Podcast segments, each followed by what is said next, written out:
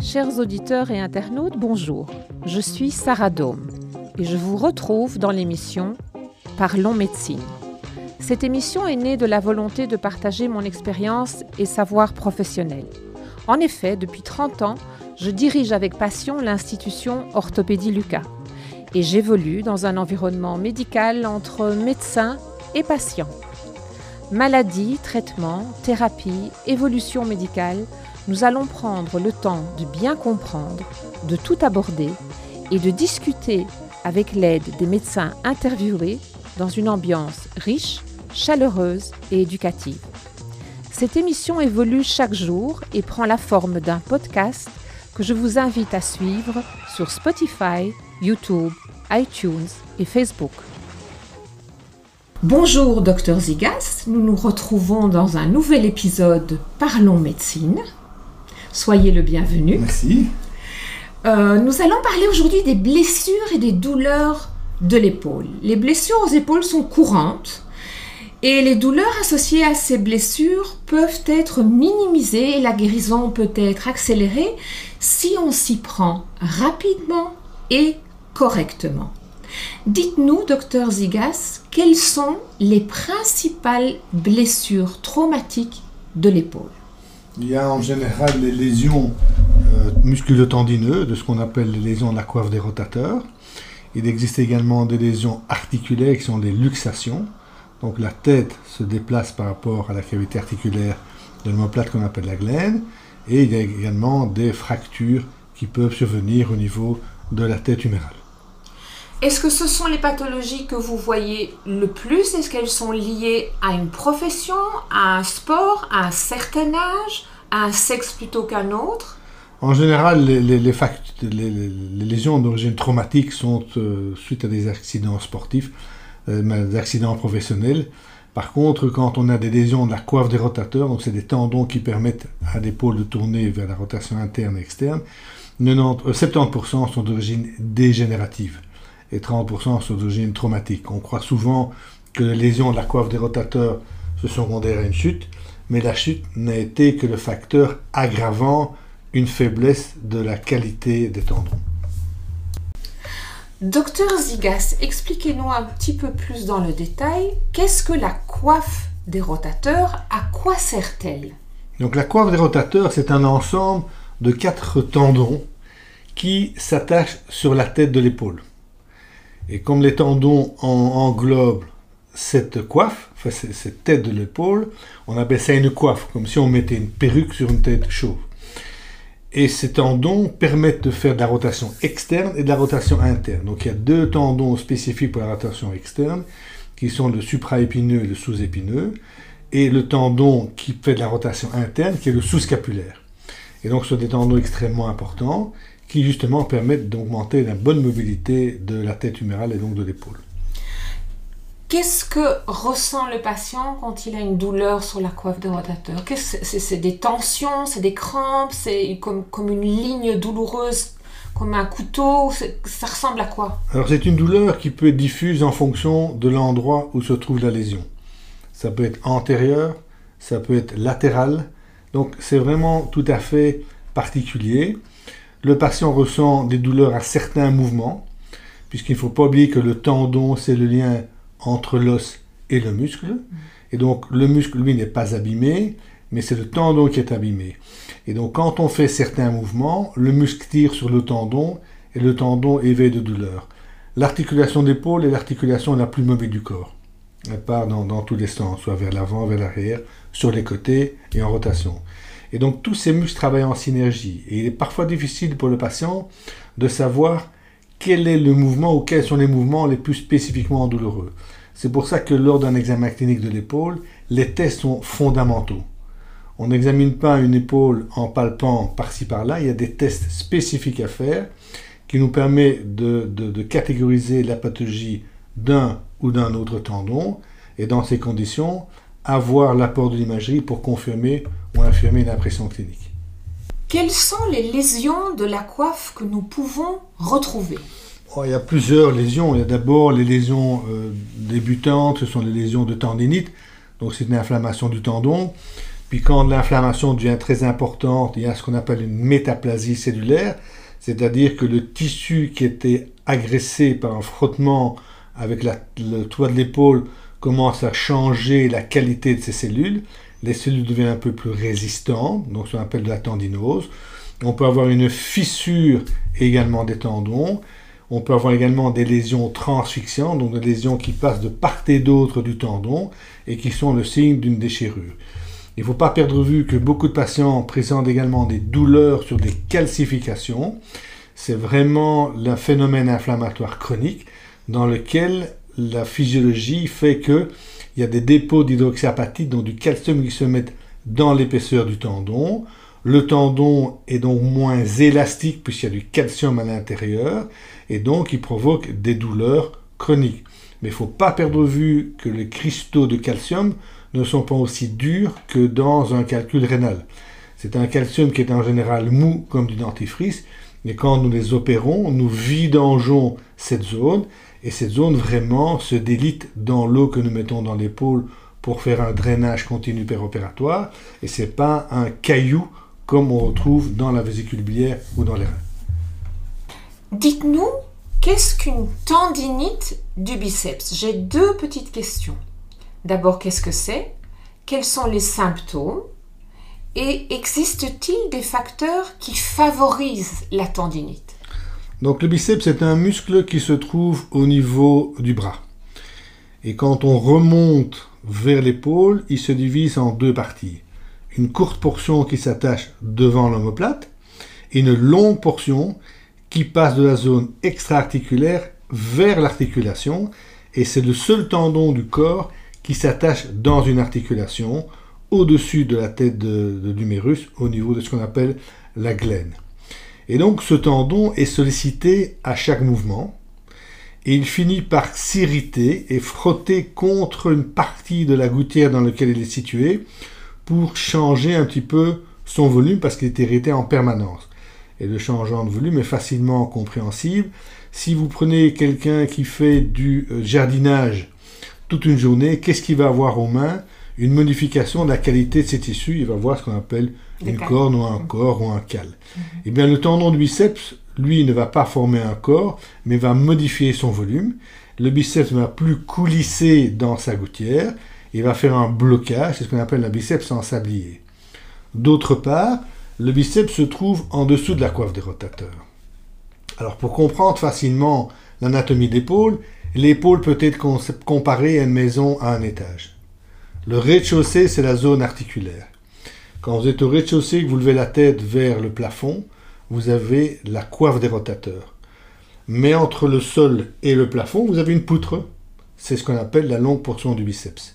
Si vous montez au premier étage, le sol du premier étage, c'est l'autre versant de la coiffe des rotateurs. L'espace entre le sol et le toit, c'est ce qu'on appelle la bourse sous-acromiale. Et le toit de l'épaule est formé par une structure ostéoligamentaire qui est d'une part l'expansion supérieure de l'omoplate qu'on appelle l'acromion et d'autre part une chape ligamentaire. Et donc ce biceps, il se trouve juste en dessous de la coiffe des rotateurs, donc situé en dessous du plafond du rez-de-chaussée. Mais quand les tendons sont abîmés, quand les tendons de la coiffe des rotateurs sont abîmés, qu'il y a une lésion, lésion partielle, lésion chronique, le biceps, il est à nu. Il ne fonctionne plus de manière optimale et il continue son irritation. Et donc, on a une tendinite chronique du biceps qui, in fine, peut aboutir à une rupture complète de ce tendon. Est-ce qu'il y a des professions, j'imagine, qui favorisent ce, genre de, de, pathologie? Alors, ce sont des professions avec des ports de charge lourds, comme les déménageurs, ce sont des professions aussi où on travaille avec le bras à 80-90 degrés, comme les dentistes, comme les violonistes, comme les peintres. Donc quand on met le bras au-delà de 80 degrés, eh bien la tête de l'épaule remonte et on vient diminuer l'espace du premier étage et du rez-de-chaussée. Donc il y a une compression qui s'installe. Mais il ne faut pas perdre de vue qu'il y a trois architectures anatomiques différentes du toile d'épaule. Soit le toit de l'épaule est plus ou moins parallèle au sol, ça laisse donc une bonne liberté au premier étage de bouger facilement. Par contre, si le toit de l'épaule est recourbé ou est encroché, on diminue la hauteur du premier étage. Et si cette hauteur du premier étage diminue, on a un contact plus rapide entre le sol du premier étage et le plafond. Et donc les tendons sont de plus en plus irrités. On appelle ça des acromions de type 1 quand c'est horizontal, de type 2 quand elles sont courbes, de type 3 quand elles sont encrochées. Comment soigne-t-on cette tendinite? Alors d'abord par la kiné. Il faut savoir que les muscles élévateurs sont plus puissants que les muscles abaisseurs. Vous êtes fâché, les épaules montent. On a froid, les épaules montent. Vous gagnez au loto, les épaules vont jamais descendre pour dire qu'on est millionnaire. Donc les muscles élévateurs sont plus puissants pour une raison simple. C'est le poids du bras par gravité fait tomber le bras. Donc c'est un système mécanique évident. La charge fait tomber le bras, ouvre l'épaule, mais il faut une force de réaction pour remonter l'épaule, la force musculaire. Donc on traite avec la kiné. Maintenant, quand on est couché, la force pesanteur n'agit plus sur le bras. Mécaniquement, l'épaule remonte. Ce sont des patients qui se lèvent le matin ou durant la nuit en disant j'ai mal à l'épaule. Ils laissent pendre le bras dans le vide. On ouvre l'espace du premier étage et ça fait moins mal. Donc, la, la première thérapie, c'est de la kiné pour augmenter le travail des muscles abaisseurs de l'épaule. Donc, c'est le sus-épineux le sous-épineux. Pourquoi sont des muscles abaisseurs dans l'action rotateur? Parce que leur, orientation anatomique est faite de telle manière qu'ils sont obliques de bas en haut et de dedans en dehors. Et donc, quand on leur travaille, on peut descendre comme ça l'épaule, et en descendant d'un ou deux millimètres l'épaule, en ouvrant l'espace du premier étage, on diminue le conflit qui peut exister entre le tendon et l'os. Donc le premier traitement, c'est de la. Combien de temps faut-il pour guérir? On parle parfois de, douleurs qui durent des semaines, des mois, parfois de très très longues périodes. Est-ce qu'il y a un savoir au niveau de la durée? Est-ce que c'est normal d'avoir mal un mois, deux mois, trois mois, six mois? Qu'est-ce qui est juste et qu'est-ce qui est plus inquiétant? Et à partir de quand on peut faire encore plus? Ben, Il faut d'abord qu'il y ait un, un, diagnostic clair. Et l'examen clinique de l'épaule est fondamental. À partir du moment où on a le diagnostic, qu'on a le diagnostic confirmé par imagerie médicale, quel que soit l'examen, et que le kiné ou le traitement kiné ne donne pas de résultat, en ayant toujours le bon diagnostic, il faut passer à une étape thérapeutique supérieure. C'est-à-dire, après la kiné, on peut faire une infiltration. Infiltration de cortisone, on en fait en général entre 1 et 3 par an, parce que la cortisone a quand même un effet un peu irritant sur les tendons. À partir du moment où les séances de kiné n'ont rien apporté comme solution, on peut avoir recours à la chirurgie. Il y a aussi des alternatives avec la prise d'anti-inflammatoires, le fait de faire du laser. Bref, il y a d'autres traitements pour cette pathologie, mais toujours est-il qu'il faut avoir un bon diagnostic. Et si ça perdure, eh bien on opère. le traitement chirurgical dans le cadre d'un conflit euh, de l'épaule, conflit, c'est-à-dire une irritation de l'acromion qui vient buter contre les tendons, consiste à raboter chirurgicalement par vidéochirurgie, justement, pour enlever ce morceau d'os, morceau d'os qui est anatomique, ce n'est pas un morceau d'os qui pousse avec le temps, on est né avec ce morceau d'os, et donc on l'enlève chirurgicalement. Alors vous allez me demander pourquoi est-ce qu'on est né avec cet os pendant... Dont on n'a pas besoin. dont on n'a pas besoin, qu'on garde pendant 25, 30 ans, un moment, ça Et puis tout à coup, ça ne va plus. Mais c'est très simple, c'est qu'il y a un déséquilibre, un déséquilibre musculaire entre les muscles abaisseurs et les muscles élévateurs. Donc avec le temps, on est moins sportif, on a une activité plutôt sédentaire, et donc on déséquilibre la stabilité articulaire, et donc l'épaule a tendance à remonter petit à petit, l'irritation se fait progressivement, et l'enlèvement de, cette, de ce fragment osseux, enfin c'est pas un réel fragment, c'est un morceau d'os, plutôt, libère un petit peu l'espace sous-acromial. Docteur Zigas, nous parlons aujourd'hui des, douleurs, des pathologies de, de l'épaule. Est-ce que vous pouvez nous expliquer aussi de, qu'est-ce qu'une capsulite, qu'est-ce qu'une capsulite rétractile et qu'est-ce qu'une épaule gelée? Alors, on, a tendance à parler, à entendre parler d'épaule gelée. L'épaule gelée, c'est une entité, mais il faut la restituer dans son contexte. Il y a ce qu'on appelle une épaule enraidie. L'épaule enraidie, c'est-à-dire qu'une épaule qui est douloureuse parce qu'il y a des causes de douleur. Un accident avec un traumatisme, fracture, des lésions des tendons, bref, une cause extrinsèque qui va faire qu'on n'a plus envie de bouger son épaule. Et l'épaule, quand on l'examine, elle est enraidie. Par contre, il existe une épaule, une capsulite rétractile qui peut évoluer vers l'épaule gelée. Alors la capsulite, c'est quoi? La membrane, l'épaule est fermée par une membrane hermétique qu'on appelle la capsule articulaire. Et cette capsule articulaire peut à un certain moment, et l'éthologie n'est pas toujours bien précise, peut commencer à modifier la qualité de son collagène. Donc le collagène sont des protéines qui donnent la résistance au tissu. Et à partir du moment où cette membrane a modifié son élasticité, elle devient raide. Et donc c'est ce qu'on appelle une capsulite rétractile. Pourquoi? Parce que ça s'est rétracté. Alors on croit que c'est une inflammation, mais quand on va prélever du tissu capsulaire et qu'on l'analyse, il n'y a pas de signe inflammatoire. Et cette capsulite rétractile peut, dans certains cas, être secondaire au diabète, par exemple. Donc il n'y a pas de lien direct entre un traumatisme et une capsule rétractile, mais on peut être diabétique et avoir des complications au niveau des épaules. Et quand la capsule rétractile évolue de plus en plus, l'épaule devient raide, elle ne bouge plus, et là c'est une épaule gelée.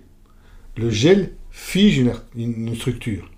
Excusez-moi, je vous interromps. Le diabète peut amener comme conséquence la capsulite rétractile? Absolument.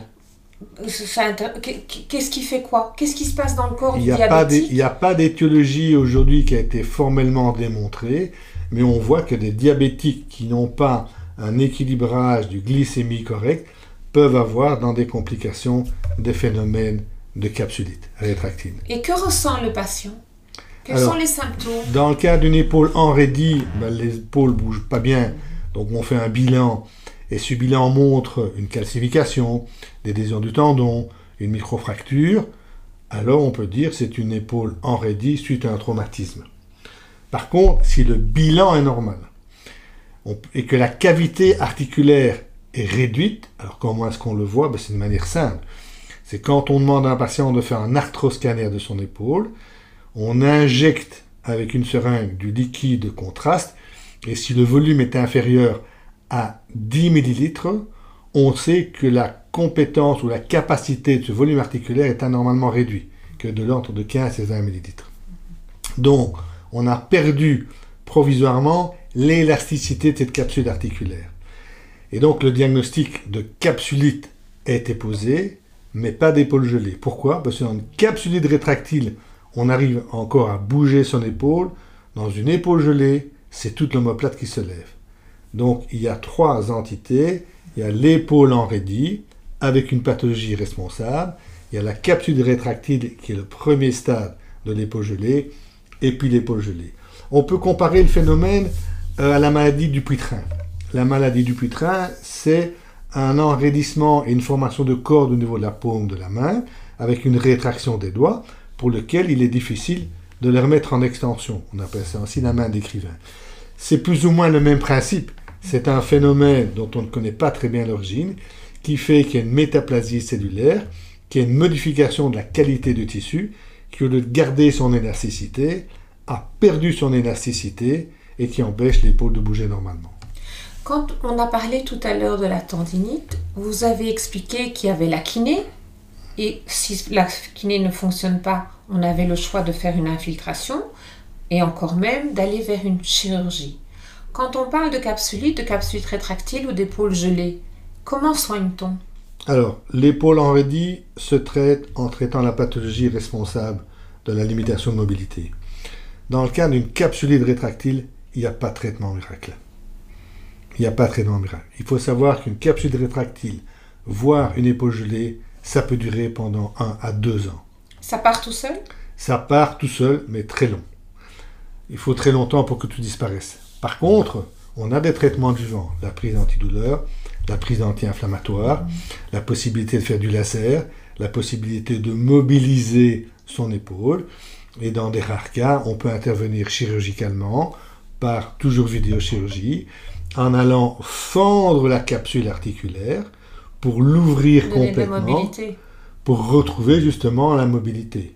Mais c'est un fait que les patients doivent savoir que c'est extrêmement long à guérir et deux ans est une période durant laquelle on a une amélioration, mais qui est extrêmement, extrêmement longue.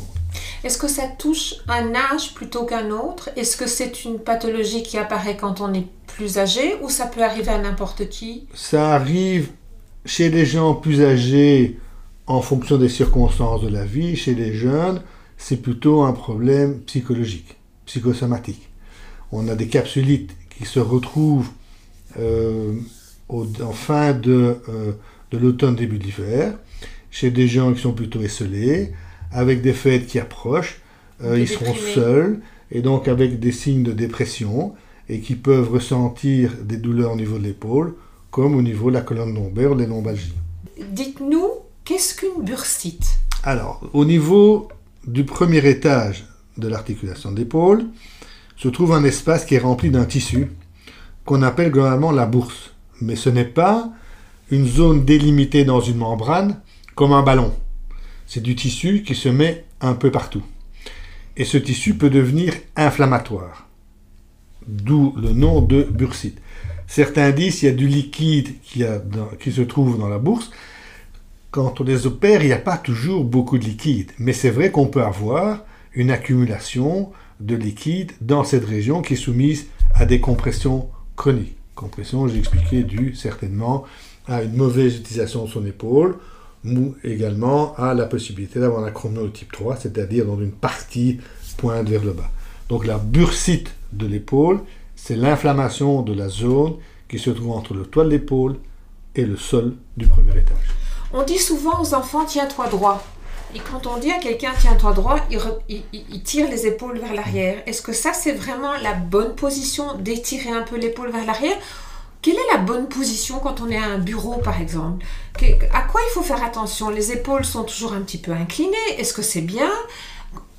Comment est-ce qu'on doit fonctionner correctement? Donc il n'y a pas de position ergonomique pour l'épaule. Il faut savoir que le déséquilibre le plus fréquent, c'est haut-bas. On a des muscles élévateurs, mais on a la gravité qui fait tomber le bras. Et donc, par les années, le déséquilibre se crée et les épaules remontent.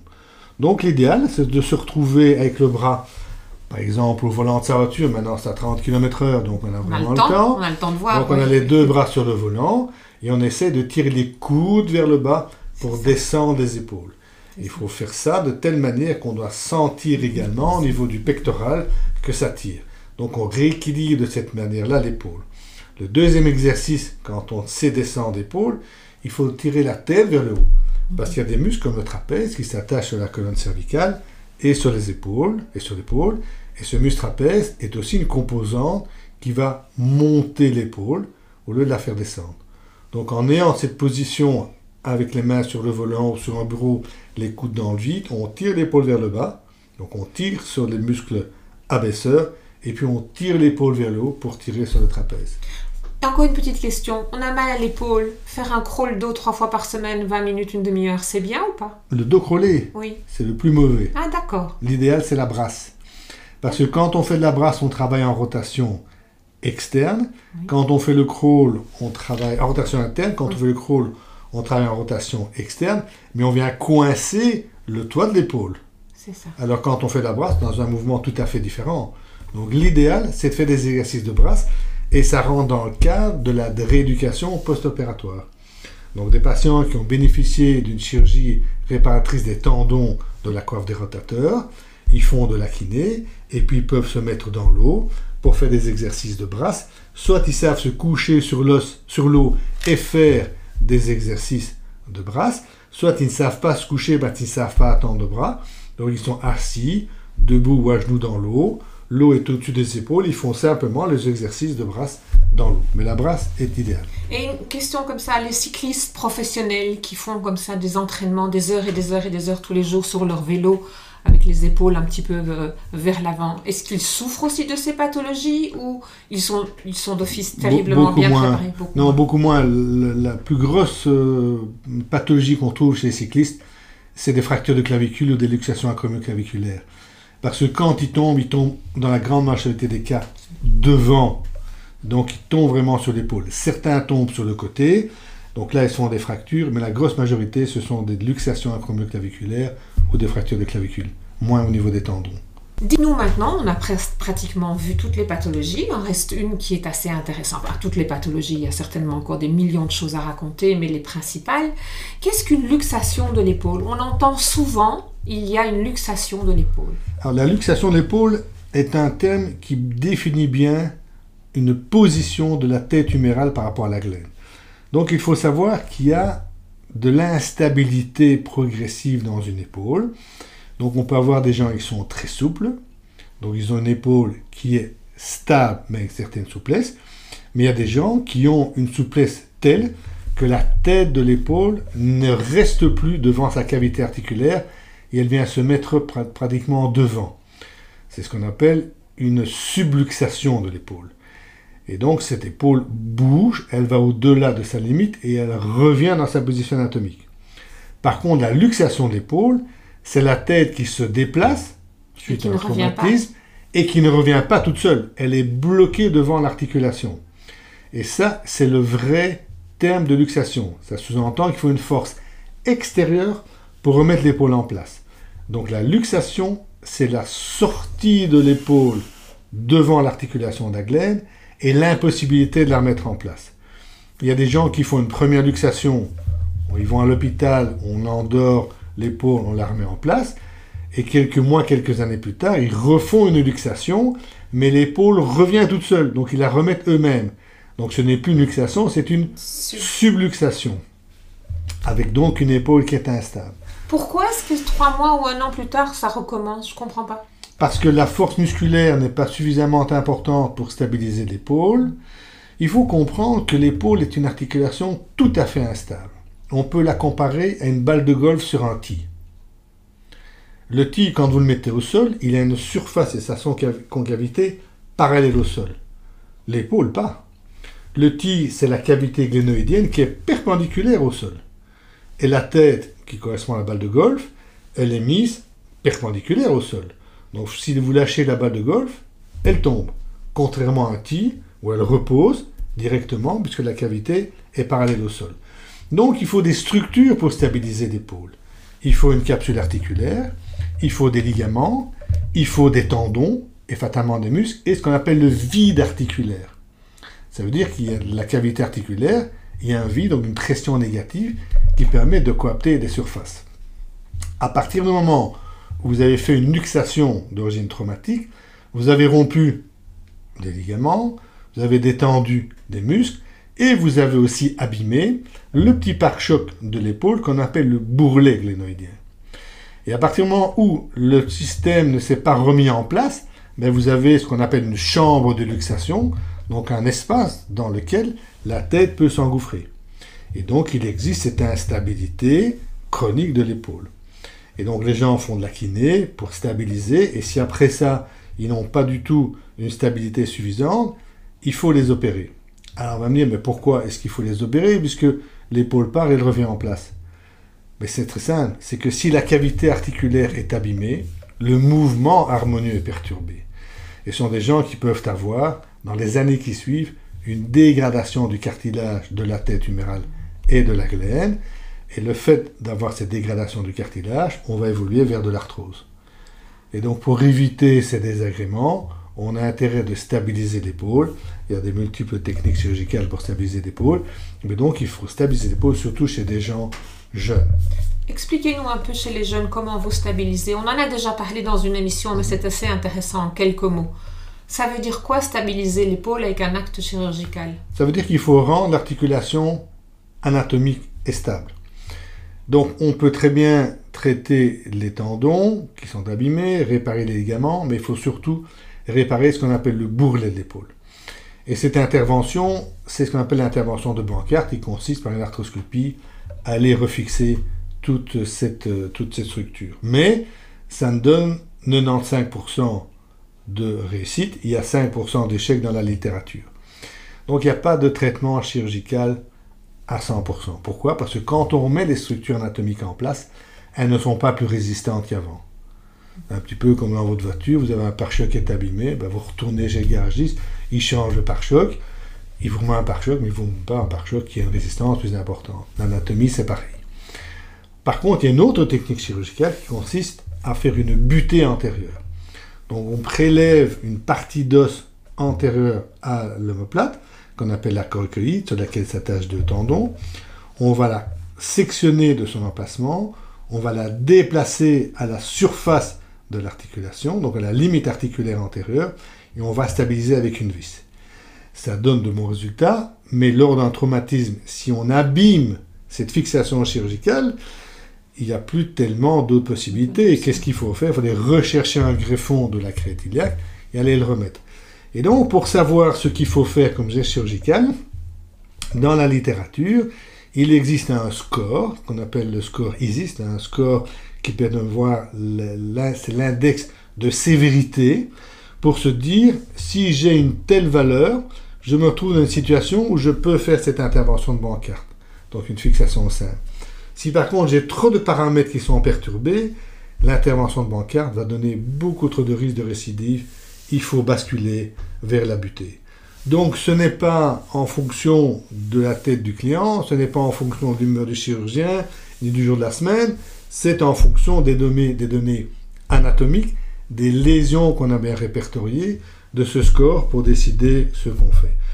Maintenant, si on fait tout le temps des bancartes, oui, on aura dans la grande majorité des cas un effet positif, mais il faut savoir qu'il y a 5% d'échecs. Il faut aussi tenir compte de l'activité professionnelle des gens. Des gens qui sont plutôt sédentaires, pas d'activité sportive, un travail très léger. On peut se dire que si le score ISIS est inférieur à 3, on peut faire simplement une stabilisation arthroscopique. Donc il y a quand même différents paramètres dont on doit tenir compte avant de décider de l'indication opératoire. Vous disiez tout à l'heure, avec l'âge, on a, ce, phénomène des épaules qui remontent et qu'il y a différentes pathologies qui apparaissent. Et là, tout à coup, vous parlez de cette luxation chez les plus jeunes. Qu'est-ce qui se passe? Pourquoi chez les plus jeunes? Est-ce que c'est c'est une déficience génétique? Il y a quelque chose qui se passe Alors, ça peut être constitutionnel. Ça peut être constitutionnel des gens qui sont hyperlaxes. Et l'hyperlaxité, ça veut dire que quand on fait une rotation externe, on dépasse la valeur limite de 85 degrés, on est à 90, 95, 100 degrés. Donc des gens hyperlaxes, ils ont trouvé leur activité sportive, ils seront brillants. Quelqu'un qui est hyperlaxe, s'il fait du rugby, il va se baisser tout de suite. Quelqu'un qui est hyperlaxe, s'il fait de la natation, s'il fait du golf, s'il fait de la danse, eh bien manifestement, il aura une amplitude de mouvement plus importante. Les gens qui sont hyperlaxes mais stables peuvent faire du volet ou du handball. Ça, c'est une première chose. Donc, si vous avez une hyperlaxité constitutionnelle et vous n'avez pas une activité sportive professionnelle compatible avec votre morphologie, vous vous blessez. Deuxièmement, il y a des maladies génétiques. C'est la maladie de LR dans l'os. Et cette maladie qui engendre une instabilité complète de son corps. On a des chevilles laxes, on a des poignets laxes, des coups laxes et des épaules laxes. Si on opère un patient qui a un LR dans l'os sans connaître son étiologie, et qu'après il redéveloppe une même instabilité, mais ça revient à la case de départ. Et donc ces gens-là, on aurait dit, tiens, on aurait peut-être dû faire tel bilan, pour sûr que ce ne soit pas ça. Donc tout concourt à dire, l'examen clinique dans l'épaule est fondamental. Les tests cliniques vous donnent déjà une bonne idée de la pathologie sur laquelle vous allez mettre une étiquette, faire votre diagnostic, mais vous vous aidez de l'imagerie pour finaliser. Donc, l'instabilité peut être constitutionnelle, héréditaire, ou bien génétique par le fait qu'on ait une maladie des dans l'os qui se développe progressivement. Nous parlons, docteur Zigas, de la douleur de l'épaule, nous parlons des différentes pathologies, des différentes façons de soigner. Et moi qui suis euh, chez Orthopédie Lucas avec euh, des patients qui viennent chercher euh, différents éléments pour la revalidation, on leur demande souvent quels, sont, les examens qui ont été faits, quel, est le diagnostic. Et quand on parle de bilan d'imagerie, c'est pas très clair pour eux. Donc j'aimerais pour nos auditeurs que vous nous réexpliquiez comment se passe la consultation, comment que cherchez-vous, comment le cherchez-vous, et ensuite qu'on repasse ensemble les différents actes tels que la radiographie, l'échographie, l'IRM, l'arthroscanner ou la scintigraphie osseuse pour expliquer à nos auditeurs l'objectif de l'un et de l'autre et la complémentarité de l'un par rapport à l'autre. Je vous écoute. Comment se passe la consultation de l'épaule Donc la consultation débute par une anamnèse fouillée, c'est-à-dire depuis quand le patient a mal, où il a mal, à quel moment il a mal.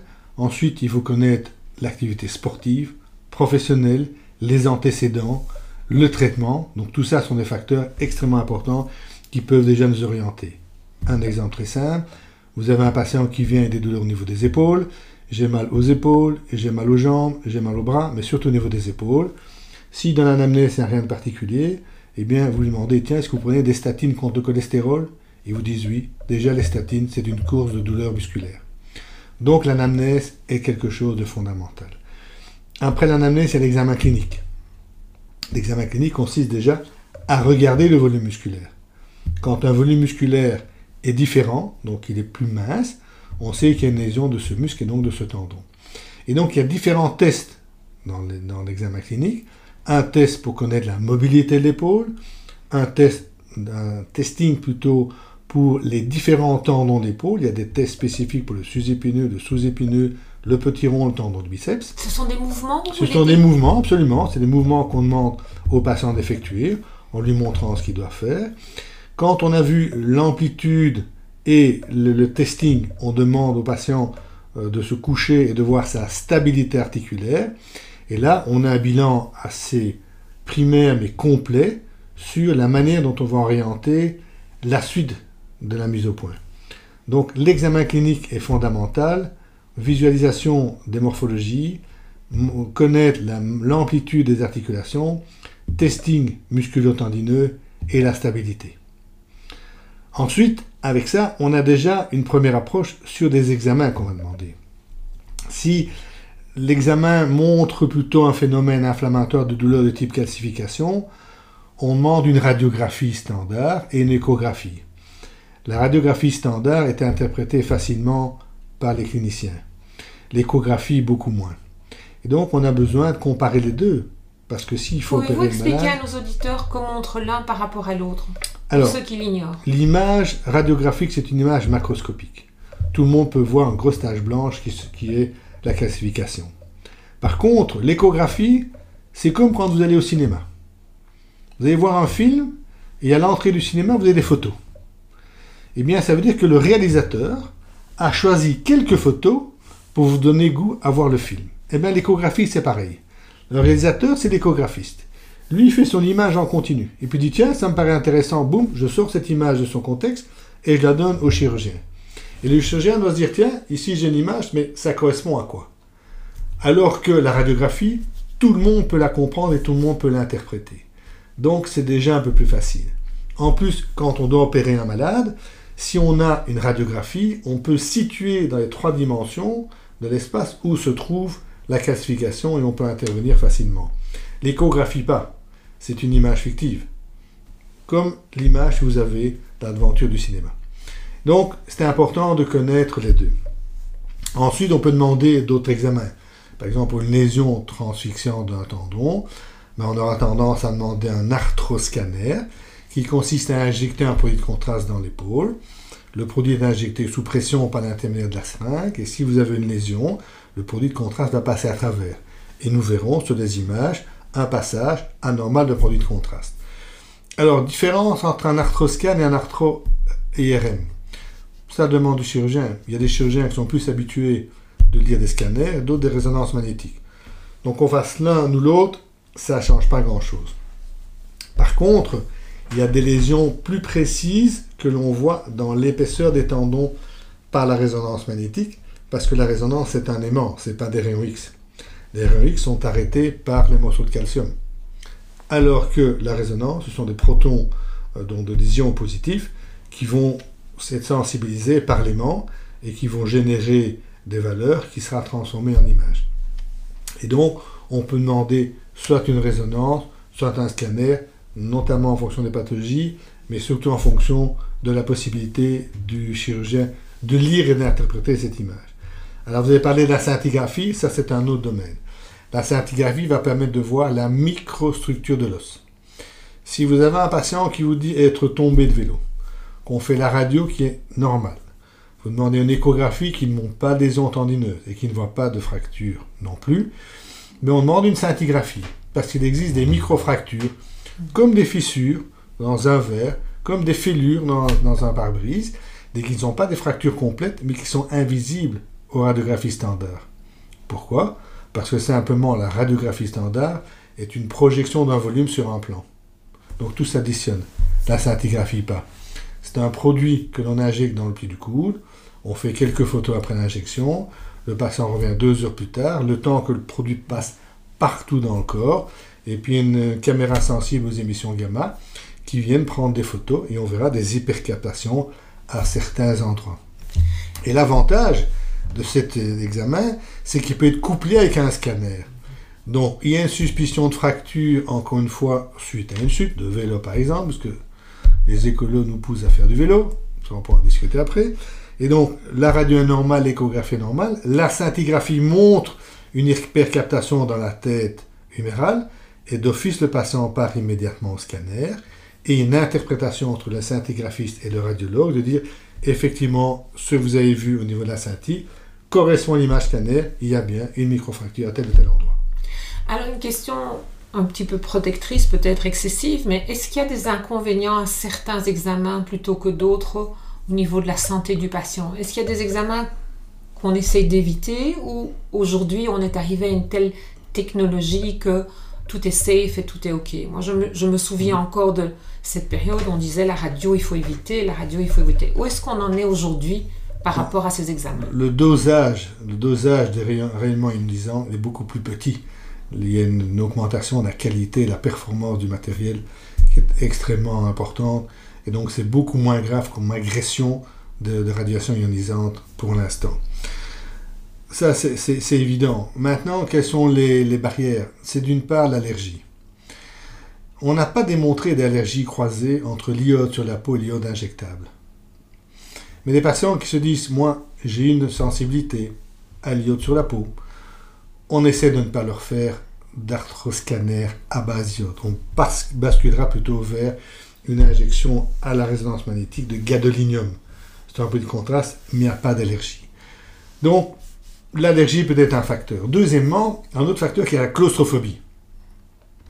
Pour faire une résonance ou bien un scanner de l'épaule, il faut rentrer dans, une gentry. Donc c'est un tube assez court, mais la tête est plus ou moins proche de, de la machine. Et certains patients sont claustrophobes. Pour l'arthroscanner, il y a deux minutes d'acquisition d'image. Donc c'est très rapide. Pour la résonance, il y a 15 minutes d'acquisition d'image. C'est très long le, scanner, il n'y a pas de bruit, ou très très faible. La résonance, c'est un bruit de marteau-piqueur. Donc on demande aux gens de mettre un casque sur les oreilles. Donc il y a un confort qui fait que ça peut être décidé de faire l'une ou l'autre euh, imagerie particulière en fonction de cette allergie ou la claustrophobie potentielle. Mais sinon, tout est, tout est applicable pour tout le monde.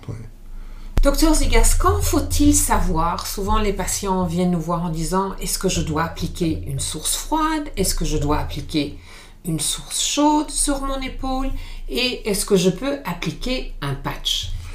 La source froide est en général ce qui est le plus appliqué, pour une raison très simple c'est que le froid va fermer progressivement le diamètre des vaisseaux sanguins.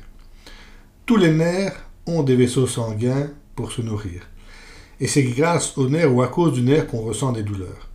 Donc si le froid diminue la fermeture ou diminue le diamètre des vaisseaux sanguins, le nerf est légèrement endormi et on ressent moins de douleur. Le chaud provoque l'effet inverse, vasodilatation. Maintenant, que choisir? C'est très simple. Si vous regardez un match de football, chaque fois qu'un joueur tombe, à juste titre ou non, vous avez tout le temps qui court, des gens qui courent avec de la glace. Si c'était des chauds, on aurait des bouloirs en continu sur le terrain et on aurait des compresses chaudes. C'est pas le cas, donc c'est en général du froid. Mais il y a des gens qui ne supportent pas le froid. Donc eux, on peut leur mettre de la glace. Donc on privilégie le froid comme antidouleur pour les raisons que je viens d'expliquer. Concernant les patchs, oui, c'est un anti-inflammatoire, mais le patch, c'est simplement une compresse avec un gel qui doit pénétrer la peau, qui pénètre la graisse, qui pénètre le muscle. Donc le taux de pénétration est assez faible, sauf quand on est mince et qu'on doit mettre un anti-inflammatoire pratiquement dans une zone qui est pratiquement au contact de la peau. Ça, ça peut agir. Mais sinon, avoir une inflammation traitée par un patch dans une épaule chez un bodybuilder, il y a peu de chances que ça agisse.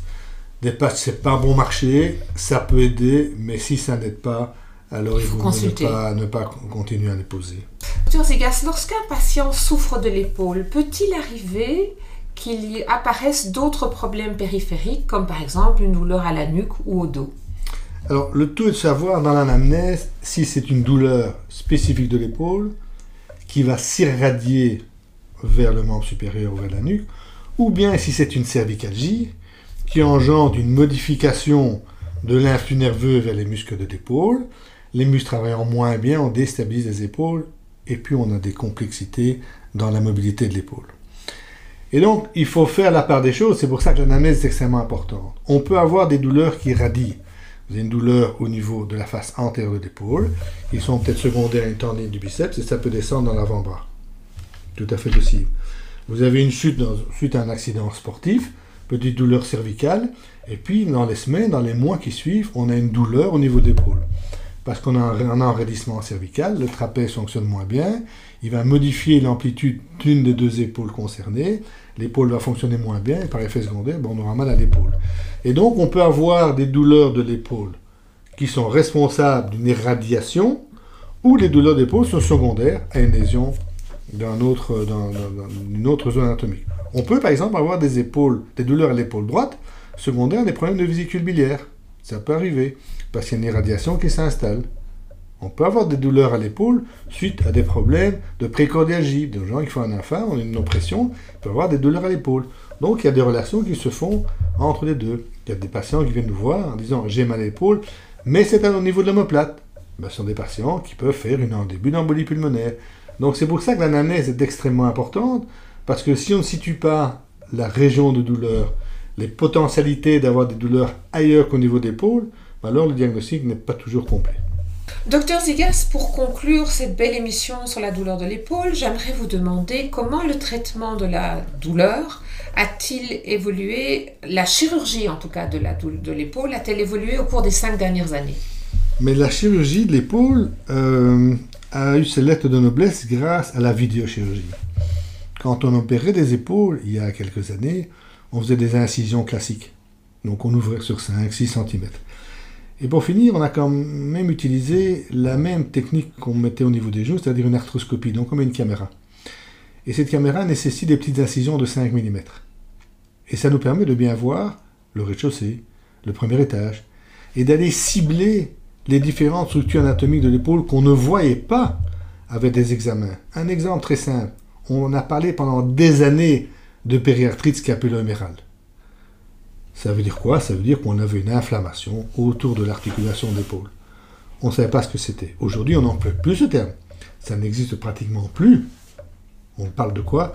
De tendinite du sous-épineux, de tendinite du sous-épineux, de problèmes de capsulite, de problèmes de tendinite du biceps, de problèmes de bourrelet. Donc on a pu bien différencier grâce à la visualisation correcte de l'anatomie de l'épaule péropératoire les différentes structures. Et donc aujourd'hui, quand on a un patient qu'il faut opérer, les techniques chirurgicales, depuis 5 à 10 ans, ont nettement évolué. Pourquoi? Parce qu'il fallait réparer des tendons de l'épaule avec un petit trou de 5 mm. Donc on avait besoin d'un instrument petit. Un instrument petit, mais il fallait faire des nœuds. Donc il y a une technique de pousse-nœud particulière. Il y a une technique maintenant d'ancrage des tendons dans l'os par l'intermédiaire d'un fil avec lequel il ne faut plus faire de nœuds. Et donc il y a vraiment un développement extrêmement important depuis des années dans la chirurgie de l'épaule. Aujourd'hui, on arrive même à faire, sous base d'un scanner, une planification préopératoire d'une prothèse d'épaule qu'on peut mettre dans le cadre d'une arthrose. Avant, on ouvrait l'articulation, on recoupait les zones malades, on faisait deux trois mesures qu'on avait déjà préalablement établies avant l'opération pour mettre la prothèse et on regarde la stabilité. Aujourd'hui, on a ce qu'on appelle des PSI, donc c'est un programme de personnalisation informatisé pour mettre la prothèse d'épaule en superposition du scanner et en faisant des mouvements particuliers grâce à ce programme informatisé, on voit si l'épaule a sa stabilité reconnue et initiale. Et donc pour l'instant, c'est déjà développé, mais on est en train de tester des lunettes 3D. Donc toute la planification préopératoire qui est faite aujourd'hui par le PSI nous donne des valeurs en degrés ou en centimètres de la manière dont on doit positionner la prothèse par rapport à cette étude préopératoire. Mais demain, et c'est déjà en phase test, on aura des lunettes 3D. Et quand on déposera sa prothèse, on verra qu'on ne connaît pas, qu'on ne coïncide pas au degré près ou en près par rapport à la planification. Et ça nous permettra vraiment d'être beaucoup plus anatomique de ce qu'on faisait il y a 10 ans.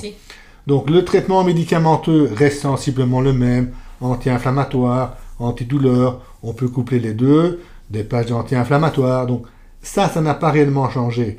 Par contre, le changement dans la qualité chirurgicale, dans les techniques chirurgicales, le matériel, les matériaux, parce qu'on met des encres résorbables, donc le patient n'a plus de métal toute sa vie dans son corps, les techniques de PSI, donc de programmation, de planification préopératoire des prothèses d'épaule, c'est vraiment une avancée technologique extrêmement importante. Eh bien, docteur Ziga, ce fut de nouveau un voyage absolument passionnant, extraordinaire dans votre euh, profession qui est la, le soin de l'épaule. Je vous remercie pour cette belle rencontre et je me réjouis déjà d'en organiser une prochaine. Eh bien voilà, chers auditeurs, une nouvelle rencontre de Parlons Médecine qui se termine. Vous pouvez nous retrouver sur Spotify, YouTube, iTunes, Facebook. Cela s'appelle Parlons Médecine, le podcast. Bonne fin de journée.